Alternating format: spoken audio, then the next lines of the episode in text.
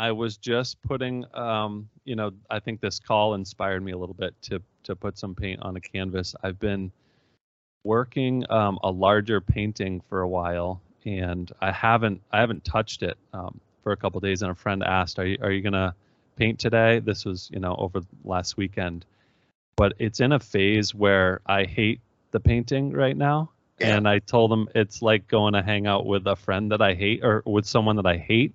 So I'm not sure when I when I'll be able to return. Do you ever experience that when it's like it's in a phase where I just I'm not happy with it? Very much so. In fact, most of the arc of the production of a painting is in that that sort of um, controlled misery. Um, I, I I start, and I've been doing this for 47 years since I was 10 years old. So I'm really good at making a painting look look delicious and right quickly, and then it devolves uh, into total chaos and a mess for uh, months. And then at the very end, sometimes I'm I'm able to save it. But the, Mm. the key is to is to is to always walk out to the end of the diving board as far as you can without without tipping over, and uh, that to me is such a thrill. Um, no other job in the world I can think of uh, can one do that. Can one sort of uh, pray for mistakes and pray for uh, for problems that don't necessarily need to be uh, solved.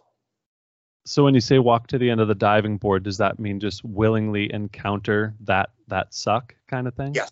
Yes, to not deny it or resist it, but to welcome it as as as um, the uh, Philip Guston used to talk about the the complete abject misery of the process of making a painting, and then at the end of the day, when he had put in his nine hours or whatever it was, he could go to a party with his friends or relax by the fire with his kids or have a cup of tea and feel totally relaxed and at ease because he did his job. And our job is is never to to make a great body of work or a great painting. Our job as i see it is to simply show up every day and put in a dedicated allotment of time part of your life and with a beginning a middle and an end and then you go and you close your door so i always feel really satisfied if i just show up and work and i don't really worry anymore about um, the result That's beautiful. It's definitely not the path of least resistance, so I can see the Yeah. challenges in entering that. Um, I love that you can bring up, you know, some other artists or you can reference quotes along the way. And I want to kind of encourage listeners first to, um, or I want to tell them about your YouTube studio visits where I encountered you first, which are so great. So I, I recommend that everyone check those out. And there's a lot there kind of about you and your philosophy. And so i'm, I'm going to try to ask some questions today that perhaps touch on some of that but i don't want to kind of repeat um, a lot of stuff that i've heard from you. I want to try to kind of poke a little bit further so hopefully i can do that. Um, but encourage people to see those and then also um, go to your brianrutenbergart.com which is a beautiful website with all of your paintings. And then a couple of books that you have i have read clear seeing place which is which is great. Um, a little long time which is coming from a um, interlibrary loan for me. And then is there any is there another book um, earlier than that? Yeah, in 2008, Radius Books uh, published a monograph, my first, which was written by Martica Sawin, and she's a, a very renowned art historian. And that book, unfortunately, is out of print and and fairly hard to find these days. But I am working on a fourth book, which will be a paperback, similar to Clear Seeing Place, which you just cited, and which will focus more on my tree drawings, which are more academically rendered and which I've done for you know since I was a little kid um, but I never show them. So this is a chance for me to feature, you know, a, a, curated group of those tree drawings, and then um, sprinkle in some essays, which are called from the videos, which you so kindly um, complimented. Thank you. i'll be excited to see the the um, this upcoming book because um, i love looking back at kind of what's driving you or or the artist and i know those tree drawings are central to to what you do um, you mentioned you know when you were 10 years old and i just this morning i actually dropped my daughter off at school and she she has art for a special today. And she goes to the same art room that i went to at broken ground school when i was in fourth grade. Um, along the way i found sports and athletics. And i had a couple of friends that could draw matt and josh craigie and I couldn't draw, and I just thought, okay, I'm I'm not creative, and they are, um, and I I found a different path, and you know I'm 42 now, and I recently, when I was kind of turning 40, um, started finding more creativity and discovering that back into my life, and started painting and different things. But how did you hold on to that, and how how can others hold on to that throughout their life? And I, I think a lot of us lose it because of natural tendencies and roles and norms throughout society. I have to first of all give uh, kudos to my parents who were uh, very practical minded, but my dad was a, a sort of a, a, poet on the side. He was an attorney by trade, but he was always a really sensitive poet and writer. And he sort of ran interference for me because at, you know, about eight years old, I, I, I discovered that I could draw and I could draw not just what was in front of me, but I could draw just freely from imagination, whatever would come into my mind. So he sort of would would um, you know ply me with drawing materials and pastels and watercolors. When my mom, who was the daughter of Albanian immigrants, was more practical and wanted me to consider things like architecture and radiology. So, um, but um, I, I think I think to go back to the the kernel of the question, I think that that the the public although it means well and, and society as a whole mean well, I think they do an enormous disservice to creative people by pressuring people to think that they have to be great all the time, that they have to continue to evolve and to aim for for greatness. And that's not the case at all. It was the comedian Steve Martin who said, it's easy to be great, it's hard to be good. And anybody can be great once in a while. Anybody can hit it out of the park now and then. It's much harder to be consistently good time after time. And you realize later on that time, not the market, determines quality in an artist. So the most important thing is to is to if you feel like you have a facility for any creative endeavor, just simply dedicate time to it. You don't have to be great. You don't have to perform uh, compared to other people. You don't have to to you know make your mark and all that stuff that art school pressures us into. Um, you just simply have to dedicate, um, let it steal some of your precious time on this earth. I was um, terrible at sports. Um, we had high school basketball, and I went to a small high school. So to to be socially conscious, my my mom encouraged me to play basketball, and I was third string, and I sat on the bench and uh, I learned a lot about uh, about how to um, how to carry oneself uh, in in the creative arts. I learned that that unlike the arts, basketball is a meritocracy. Unless you're really really good, you're going to ride the pine, which is what I did. Uh, and the art world, which is a clown car, is not a meritocracy. I remember thinking that just because an artist has a show in a museum or a gallery, that they must be really good. And it turns out they aren't. They're really, really lucky. Um, if that artist is still showing in 25 years, then the chances are that they're really, really good. But none of that matters in the end. What matters is that you do what you can to feel the most like yourself. And I think we're often conditioned into trying to perform for others or to feel like we think other people want us to feel and not feel like ourselves. Um, uh, an artist is someone who is really good at being themselves, and um, and you don't have to be great to do that. Nicely said. Um, you give away a lot of the tricks of your trade. You open up your studio, um, especially on those YouTube videos. You know, we can we can see what you got there. We can we can see all your your tricks and your tools that you're using.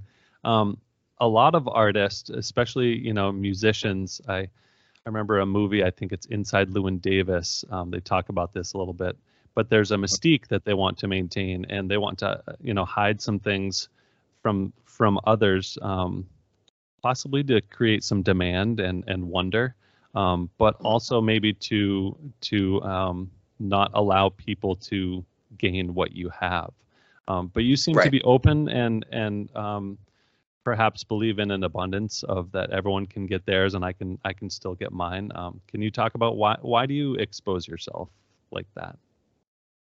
Because I, I think the the the that art is driven by generosity, and I think the the more that I can share what I've discovered and learned um, with other people, I think we're all the beneficiaries of that effort. I think it can make if it can just graft onto one person, whether it's someone you know across the street and on you know on Sixth Avenue here in New York City, or someone in India, and I get emails from people from all of the above. Um, then the world I think is a better place if you can just reach one person. So what I did with the videos was I, I the art world has become increasingly competitive and isolated. And I had really, really great teachers coming up at the College of Charleston and then the School of Visual Arts afterwards in grad school. And I'm simply just doing what I was taught. They were generous with their time and with their knowledge. And I feel like if I can use technology, uh, uh, specifically YouTube, um, then I can tell people two things. This is what I do, and this is how I do it. And if I show you um, on a local level, uh, where I'm from, what my studio looks like from the floor all the way to the ceiling, show you my palettes, how they're laid out, where the brushes are, where the mediums are, what I buy, what I, why I buy it, what I don't buy. Um, I feel like that makes me a better painter um, because I feel like I'm connected and somehow to, um, uh, uh, you know, there's so many creative people. Uh, if I can do anything to be of help, I feel like it just makes me a more seasoned uh, and, and well-rounded artist. Um, we're here for such a short time. I think it's so important to to share. And I, I'm okay with exposing, you know, all the tricks because I am the only you know, owner of my experience and my paintings will dip into that well over and over again. So they're always going to look like me because I'm trying to tell the truth. And the greatest thing an artist can do is tell the truth, your truth, not the truth that you think someone else wants to hear or someone wants you to tell, but your truth. And I think we often are encouraged or or conned into thinking that it has to be something profound and something um, uh, that sounds like you're the smartest person in the room. I'm never the smartest person in the room. I admit that. And I want to show all of the pimples and all the unglamorous underbelly of this business. And it is very much a business. So in each each episode, I try to focus on a practical business thing, some career advice, then some technical things, how I do, you know, certain effects or certain parts of the painting, and then some philosophical or sort of travel journal things that um, allow viewers a glimpse into what feeds me um, and and what allows me to be, uh, a, you know, an American landscape painter.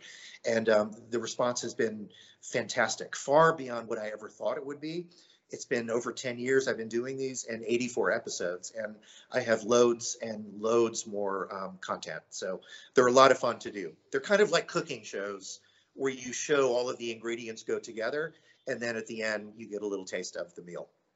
nice.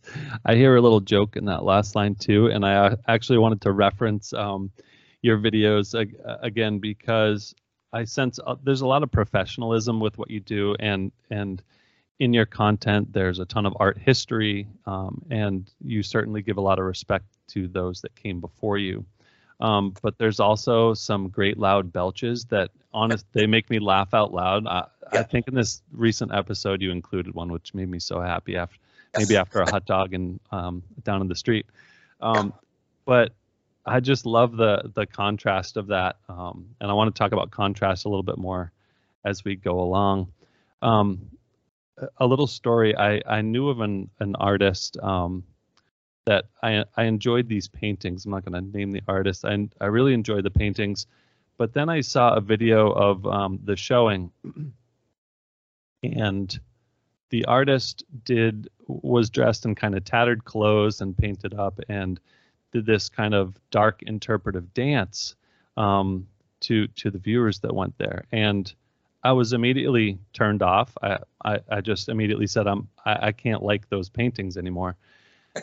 now that's just me, and I don't want to insult anyone who, who is into that type of thing, but I just wanted to hear why did you paint those and how did you paint them? Um, I've been to one of your showings in, in Cape Cod, and you know, there was a slideshow talk, you were dressed in a suit, clean shaved, and along with the mess of your studio and the belches and, and the jokes, there was certainly a sense of professionalism. Um, so there's definitely a contrast there. Can you talk about that a little bit?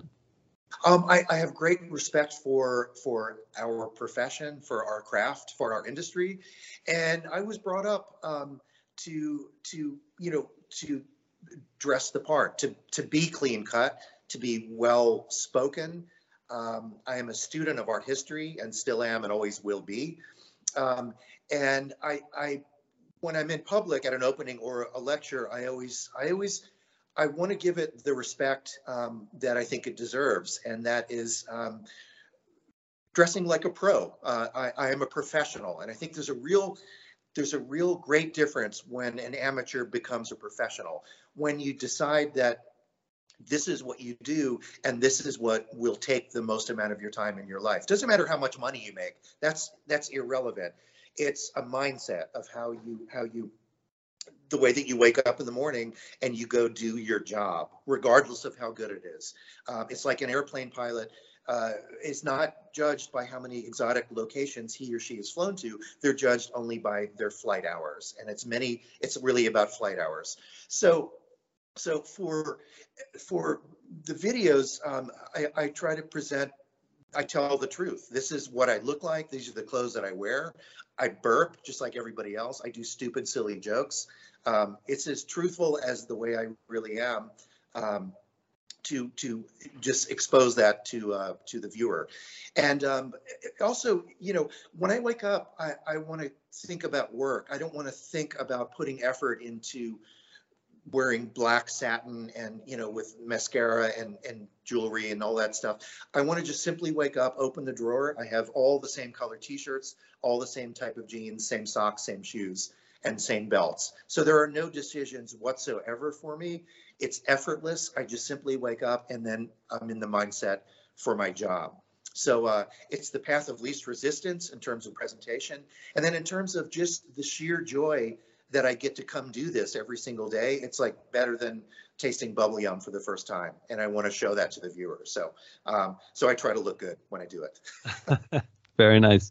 Um, staying on the the topic of contrast, um, a lot of your paintings, if we could you know talk about those a little bit what i see is a a huge amount of contrast and color and that that seems to be what's intriguing to me and then if i think about life i i love contrast i love sipping hot coffee with you know hot pie with cold ice cream yeah um, i love the contrast there but there's so there's I, I think there's a way to live um, where we can discover this more often i feel that a lot of us go through life too often without any contrast. It's mundane, it's routine. Um, but, but, I also see it in your paintings. So, um, and I think you've talked about the front of house experience and the back of house experience, and I think there's something there too. If you could talk about that a little bit. I'll start with contrast because uh, it it defined the very way that I learned how to see as a child. Um, and I've written about this in both books that that I grew up in a resort town, Myrtle Beach, South Carolina, which has two faces. One face is a honky tonk resort with neon, you know, blinking signs and carnival banners and uh, and arcades, surrounded by the other face, which is some of the most hauntingly beautiful landscapes on the East Coast. So I, I the one thing I was good at as a kid was paying attention. And I, I saw something miraculous happening right in front of me, even at 10 years old, that there were these two contrasting landscapes, one natural and one artificial, in a head on collision at 200 miles an hour. And they collided so violently that they produced this third thing. And it's that third thing that I've been trying to apprehend, uh, you know, for, for, for 47 years and still haven't done it but each time I get a little bit closer. So the idea that that you said, like the idea of walking through life um, with contrast, uh, I like to talk about the notion that that we walk through life broken in half in two parts focused either on our thoughts or our bodily sensations. And rarely are we fully present in both. Um, art, especially painting, teaches us how to be human because a painting is whole. It's two things at the same time. It's piles of color, little skins of, of pigment, and at the same time, it's an imaginary world into which we project our consciousness. Um, and I always cite the, the example of Rembrandt. If you look at a Rembrandt from the side, especially, you see mounds of creamy, buttery oil paint. And then if you look at it from the head on, it's suddenly a cheek or a nose. And then all of a sudden it's creamy oil paint again. It's, be- it's both things simultaneously. So that notion of shifting from the outward world to the inward world, or to put it more directly, the unnatural and the natural. Um, the natural being the observable real world that we live in and walk through. The unnatural world is the idealized version that we put through our psyche, which comes out the other side. And that's what creates a work of art. Um, a painting has no reason to exist whatsoever. Uh, a painting is like a ship in a bottle. It serves no purpose. It doesn't heat homes. It doesn't purify water. But like a ship in a bottle, a painting is the most like itself. It's eternally in the present tense, and its only job is to be a painting. And I find it endlessly fascinating that we come back to it over and over again, this completely useless, non-existent thing that we simply can't live without. Because I think deep down, it reminds us that it is possible to be whole and we all thirst for that.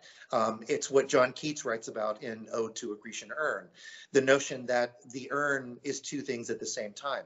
It's a world in which the figures dance around through eternity, um, full of fragrance and frivolity and silken, you know, joy and happiness. And then it's a frozen world which we can never penetrate. We're always on the outside looking at it.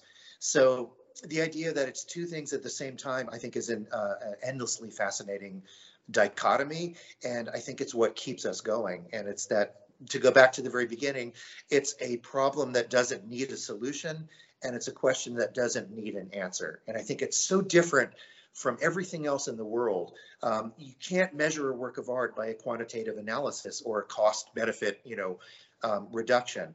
You measure it by the complexity and the depth of feeling which you experience in its presence. And that to me is is enough. And um, sometimes the greatest thing are, are, are the most simple, the things that you stand in front of and just simply let them wash over you. Is this what you uh, what you mean when you said um, the content is in the work? When you've kind of this was a little bit hard for me to understand, where you say that you know the piece of work um, is the same as the content. It's not trying to be something different. Can you help me understand that a little bit more? And, and is this similar to what you're saying there? Yes, and I think it applies. You know, it it. What I like to say is that that if you're if you're using paint to represent a window, then the paint is is in the service of that representational act of that image of a window. But if you think of it as a, a brushstroke or a blob of color or a mark, a skin of paint first, then I think it's it's richer because it requires the presence of the viewer to make the window. Um, um, Stephen Sondheim in in um, Sunday in the Park with George, there's a great lyric. Um, Look, I made a hat where there never was a hat. Um, so the idea that that that that that the image and the and the object have to be the same thing. The object is the surface, it's the physical paint, it's the skins of oil on the flat surface. And the image is what all of those things are representing.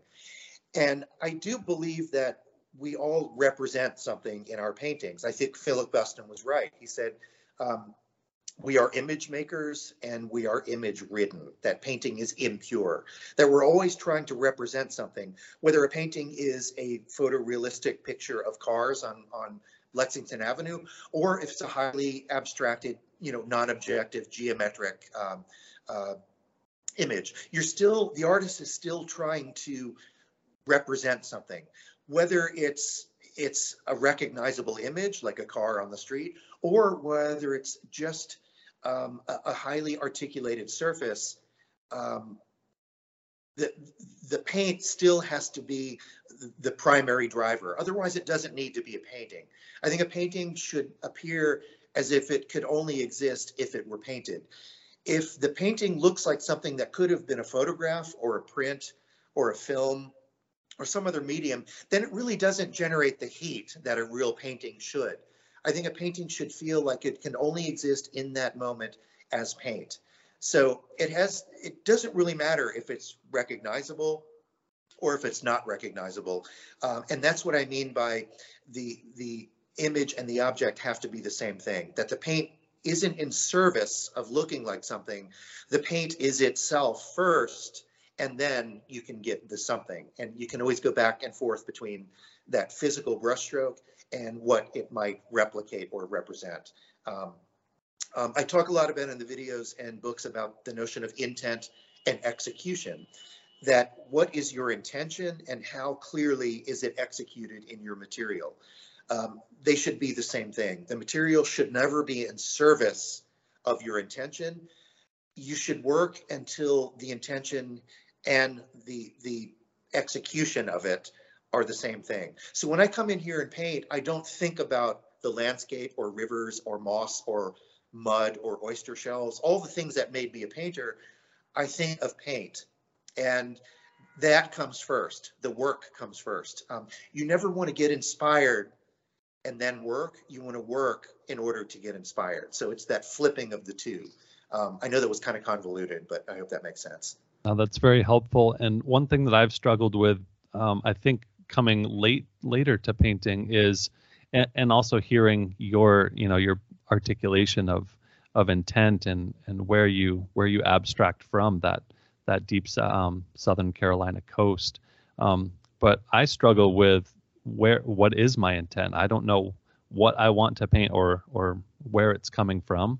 Um, so can you help us, you know, maybe listeners or even me, um, you know, how did you come to that one thing? How did you find that? And then maybe someone that is coming to it later how how can we how can we encounter that uh, you have to shut off the ticker tape of of constant demands and advice and lectures and symposia and workshops and all of the noise that comes from the outside and you have to simply close your eyes and imagine your 10 year old self standing in front of what made you a painter or an artist in the first place. And it's often really, really simple. And I always advise artists to narrow down your work, describe what you're doing in five words or less. And it's it's it's both hard and easy at the same time. Albert Einstein said, if you can't explain it simply, you don't understand it well enough. So we're often conditioned or conned into thinking that you have to have, you know, a four-page dissertation with with words like palimpsest and liminal and uh, identity and all of those artsy fartsy words. Uh, when you can just simply say, I like to eat barbecue and I like to watch magic. Um, those are two things that that uh, made me an artist in the first place. Really simple things. And then from there, once you localize that to the size of a postage stamp, then you magnify that postage stamp to the size of a movie screen. That's really what an artist's job is, is to to figure out what makes you you and then intensify that. So you first have to limit your reach or limit your perspectives down to that 10 year old self, and then you intensify that. And I think most people try to go the opposite direction. Um, my five words are standing here while looking there. Uh, just simply standing in one place, feeling the wet mud of the South Carolina low country under my sneakers, and then looking over there. And knowing that while I stand here, I can experience that physicality of being in a place and casting a shadow across the ground. And I have to imagine being way over there because I'm standing here. So I'm in two places at the same time. One in my imagination, the other one underneath my, my size 13 sneakers. So that is the core of what I do. And I've made a career out of that very simple notion. Um, it doesn't have to be complicated. And I think people all, all the time feel like they have to be in order to get noticed or to appear as if they're doing relevant uh, work. Otherwise, there's that fear of mediocrity. And um, the most important thing is to know when to quit. Um, my mom was a big fan of Phyllis Diller, the the groundbreaking comedian from the I guess 50s, 60s, 70s, and she would sit us down when a Phyllis Diller special would come on. And I remember Phyllis Diller saying, whenever something got too hard, quit. If the audience doesn't find that you're funny, simply quit and do something else. So when I find that I'm not getting it in a painting, when it's just not there, I simply put my brushes down and I leave and I do something else. Um, it, it, should be that simple um, that I'm never in search of that untouchable, um, mysterious thing, that it is very much a job that I come here and do. And uh, if I need to, I quit. Um, stampedes would never end without one buffalo that quits. Lots of gold in there. Thank you for that. And if you ever need to borrow some sneaks, I'm size 13 too, so we're right there together. I was 13 um, nice. Um, I don't want to lead you here with a question at all, but do you think by painting you have discovered? You mentioned consciousness earlier. Um, have you discovered a deeper consciousness, or or at least potentially a deeper self-awareness through the act of painting?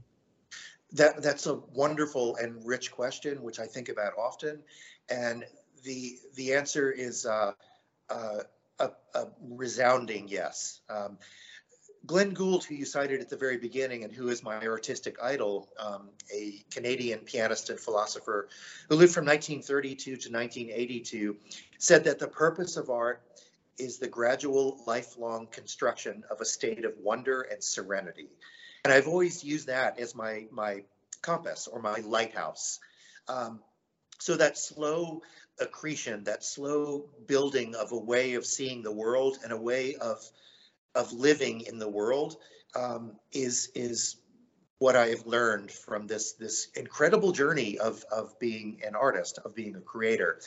Uh, I had a revelation in front of a Rembrandt about a month and a half ago, um, which I've I've cited in some of the recent videos, and which will be in my new book. Um, I was looking at his self-portrait from 1660. It's one of the last ones with this this rosy cheeked, teary eyed carcass of a human being staring back at you. And I realized that in my 20s and 30s, I cared all the time about what people thought of me. And then in my 40s, I decided that I don't care what people think about me. Now I'm in my 50s and I realize that no one thought about me. So what I learned was that I don't take myself too seriously.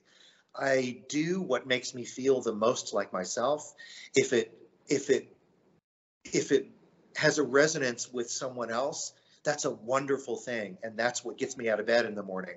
But if I never sold another painting or never was, you know, in a show where someone could see the paintings, I would be just as happy because um, I never intended to do this in the first place. I never knew that one could be an artist or have a career as an artist. I simply felt the most like myself when I was drawing or painting. And that high is something that I've sustained and which continues to mystify me. And uh, again, when you work from the inside out rather than from the outside in, you know how to become your own best friend. So that is, I think, what this journey has taught me is to be my own best friend.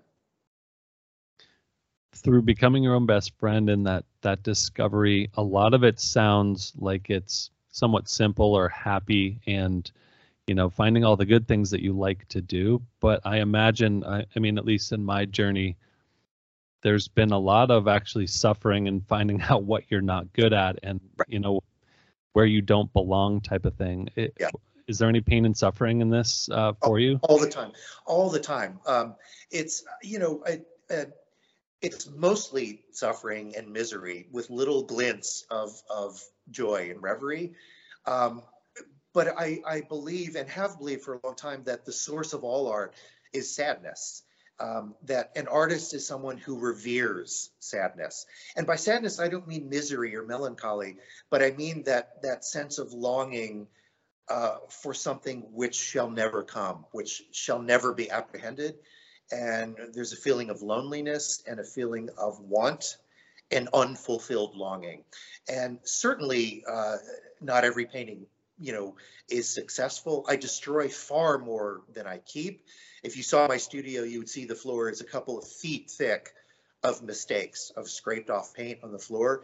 So even though what what I what I say sounds all you know happy go lucky and like everything is is um, is uh, is you know you know successful you know in in terms of uh, uh, beginning, middle, and end, it still one has to to learn how to savor the other half, which is the sadness part. It takes more muscles to frown than it does to smile. And I think that's because we want to persevere through pain and suffering by resisting. And I think that notion of resistance, um, which has been written about in many books before me, uh, is what drives us. That that that feeling of pushing back against something, and of girding yourself, or of creating an insulation around yourself um, which takes a long time. And there have been setbacks and there have been, uh, you know, miseries and disasters and all sorts of things in my life. But I, I, I simply show up every single day and I get to work. And I know that that schedule is the real definition of success. Success is curiosity and effort. Those are the only two things you can control. Thank you for that. I'm glad that you mentioned longing and kind of melancholy. I've been studying this a bit. I'm I'm really drawn to sad songs and uh, you know Chopin's nocturnes are are some of my favorite type of classical music. Um, I'm reading a book right now by Susan Cain called Bittersweet, which touches on this. I'm hoping it will kind of help me um, learn a little bit more about that. But and, and I'm also a hopeless romantic. I I think the best thing can work out in the end, um, and it never does. But yeah. I, I actually love that feeling of longing and yearning, and I hope you take this as a compliment that, uh, you know, I feel that when I look at your paintings. Um, can you talk a little bit more about, you know, why are we drawn to that, or maybe maybe you don't feel necessarily drawn to that? I'm not sure, um, but why why do some of us feel that? Um, and how do you how do you create that in your paintings if you know how to? I think I think as artists we have we have antennae in our heads, and I think we have an extra organ in our chest, which makes us feel more deeply, I think, than people who are are not artists. Um, I think you have to be born an artist. You can certainly teach technique and and and philosophy and all those things, which certainly help. But I think we we come with original equipment and we come with one instruction manual. And the important thing is not to lose that instruction manual, to maintain it and to always be true to oneself, uh, even in the face of, of abject misery. Um, I too am a hopeless romantic. Uh, I was just listening to the four last songs of Richard Strauss, which I recommend to you all if you've not heard them. I did a whole cycle of, of paintings uh, based on those four songs back in 1993 and um, it, it is an entire universe put into four movements. Um, very melancholy, very uh, elegiac, um, and really everything you need to be a human being, um, which I know is a lot to say. But uh, I think as as artists, though, we um, we have to we have to see more deeply and feel more deeply. And Van Gogh writes about this in his letters. He says. Uh, the sadness will last forever. And you can see it in every single brushstroke that he's after something which he will never uh, achieve or realize. And and I know that I never will get it right, but I also know that that's not the point. Um, the point is to keep showing up and trying, keep hacking away at that gigantic iceberg that sits in the middle of my room. Every now and then a piece chips off and I get a painting, but I know that that iceberg will still sit there in the middle of the room. And that's um, that's kind of a good feeling to me um, that I'm doing something that um, I'll never master, uh, that I'll keep trying, and that is an attached like a link in a chain to a long tradition of artists who came before me and a long tradition of artists who will come after me. And I'm just simply a part of that that thread, and that's kind of a nice feeling that uh, that I don't take myself too seriously and that I can just um, uh, uh, try in vain to do this to, to do this thing to make these things. Uh, human beings make art so that we have an excuse to stare at each other. Um, when you look at a Shakespeare play or a Neil Simon play or you listen to a Bob Dylan song, all we're really doing is trying to get out of ourselves and see the world through someone else's eyes. And that's really at the core of what we do. And for a moment, if you can see through someone else's eyes, you are granted empathy and you can see the world in a slightly different way than you did before. And if you do that over time, I think it will make you a more human human being. Nicely said. Um, I think within your work, you have a deep focus, you know, on those icebergs and, and your work ethic. You are showing up, and you talk about this a lot in your um, in your content. And, and, I love seeing people do that. Um, there's a small business in Concord, New Hampshire called Puppy Love, and they they just do hot dogs, and I just love it. It's this little hole in the wall business. It's the smallest shop on Main Street, and then in the summer they pull out the cart, and they and I just always respected that they just do hot dogs and they do it really well. Right. Um, on the other side of that, though, I'm totally different than that. I need to. I'm a jack of all trades, but then you know they say master of none. I like to try a bunch of different things, yeah. and I don't feel that I can stay focused on that one thing. Um, can you talk about uh, your feelings around that that type of thing? Um, I think it was I think it was Duke Ellington who said the wise musicians play what they can master. Um, I've always been uh, the the kind of person that can only do one thing at a time, and I was fortunate that I discovered that thing when I was 10 years old, and I've only ever wanted to do that thing, and I've been fortunate and blessed enough to be able to do that. And I know that's not, not the case for everyone, and there's certainly nothing wrong with trying a bunch of different things. Um, that's how you discover what what it is that really that really chimes uh, or hums to be more more exacting that has a resonance for you. Um, and some people may go on and on and discover it very late in life and some people discover it early. It really doesn't matter when.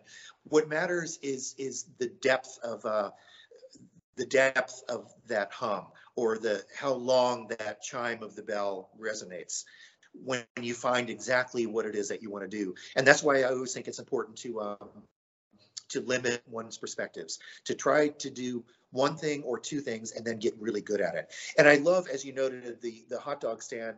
I love any vocation or occupation um, that is mechanical and that simply has a beginning, a middle, and an end. And I always think that the, the greatest job I ever had in all of my history of, of just sort of meaningless jobs was a dishwasher when I was 16 years old. Because you take a dirty dish, you put it into soap, you scrub it, then you put it into a clean rinsing agent, and then you wash it with clean water, and it comes out clean. So there's a beginning, a middle, and an end. And I know every single time it's going to work. Um, I'm going to start with dirty and end with clean. And um, that's such a pure way to um, to approach life. Um, so I know that when I come here, I'm going to start my work at 9:30 in the morning, and I'm going to leave around 5:30, and that's really all I care about. I don't care if it's any good. I don't care if a show does well or if I never do any more shows. Um, I only care that I put in that that um, uh, several hours each day, um, and uh, but I do think it is important to try a lot of different things. And I always advise um, younger painters and students to to copy everything you can and everything you get wrong ends up being your style. Got it. Thank you. Um, before we wrap up here, I want to talk about a couple more things. One, the the title of my podcast is called "Breathe Upon Waking," and I'm I'm working on a project that is kind of focused on taking action um, instead of thinking and and wondering and waiting. Um, and you actually mentioned taking action earlier. Um, another thing I think is connected to this is um, folks with writer's block or you know painter's block where they don't know what to do. But I, I never understood that or believed in that because I think you can just put any mark down on right. the canvas. It so there's nothing stopping you. I think there's a a perfection piece there where maybe folks think this mark needs to be perfect, therefore I'm not going to put it down. So I, I think through the action, um, we can learn and then build and go from there. Can you talk about taking action before thinking, maybe? Yes. Uh, do first, think second. Um, the worst thing a painter can do is analyze as he or she is putting a mark down because that makes you self-conscious and anything self-conscious as ray bradbury said uh, is lousy. And I think that was his word. Um, uh, because then you're in the service of what you think other people like. And that is the kiss of death to an artist. You paint for an audience of one. You're not only the painting's maker, you're also its first looker. And I think it's it's so important to um to uh, uh to, to not be aware of of trying to to be great, which we talked about before, and also thinking that other people actually care. I, I, can I can promise you no one cares what you or I do. No one cares if we screw up a painting. So go for it. Um, uh, act first. Uh, if you're a writer, just spill words out onto a page. If you're a musician, just simply start making noise and then start to analyze it and craft it and edit it later. A painter, you should never be afraid of a white canvas. You just simply start. The ideas come out of the process itself. And I think uh, what we talked about before, people have that backwards. They think that you have to be inspired and lightning has to strike and then you go to work. Um, it's not the case at all. That's an amateur. A pro is someone who comes in at a certain time every single day, regardless of the results, and simply starts. Sometimes you get lightning and sometimes you don't. But if you're there working and your muscles are all perfused and hot, then you're going to be ready when that lightning strikes. Um, um, so uh, the first thing I do, here's a little exercise to uh, to put that into practical terms. The first thing I do in the morning is I open my eyes and I swing my legs out of bed onto the floor and I sit there on the corner of the bed and I don't do anything. I make no decisions whatsoever and I just sit. And then miraculously, I stand up and then I go in and brush my teeth and I start my day. But I don't make a decision to do that. And it's, what's interesting about that is because I've done it since I could sleep in a big boy bed, um, I don't think about it. You just simply get up and your muscle memory has trained you to do that thing. So there's no analysis. There's no, oh my God, am I doing it right? Or is someone, you know, is, is, it what people expect? It's just simply what I do. And I like to use that as kind of an analogy for uh, for my practice. Um, I make no decisions whatsoever. Um, there's no such thing as creativity. There are only your interests, and an artist is someone who is generous with theirs. Very helpful, Brian. I want to thank you so much for taking the time here. Um, if I'm ever in New York City, I'm gonna try to get a cup of coffee with you, or if you ever come up through Concord, New Hampshire, maybe you can um, hit me up for one. But um, is there anything you're looking forward to in in 2023, or anything you're working on now, or what are you what are you looking forward to? Um, I'm looking forward to uh, to seeing my wife tonight at home, and my kids who are in college uh, down in South Carolina. Uh, we just saw last weekend uh, to seeing them again, and it's and it's uh, it's that simple.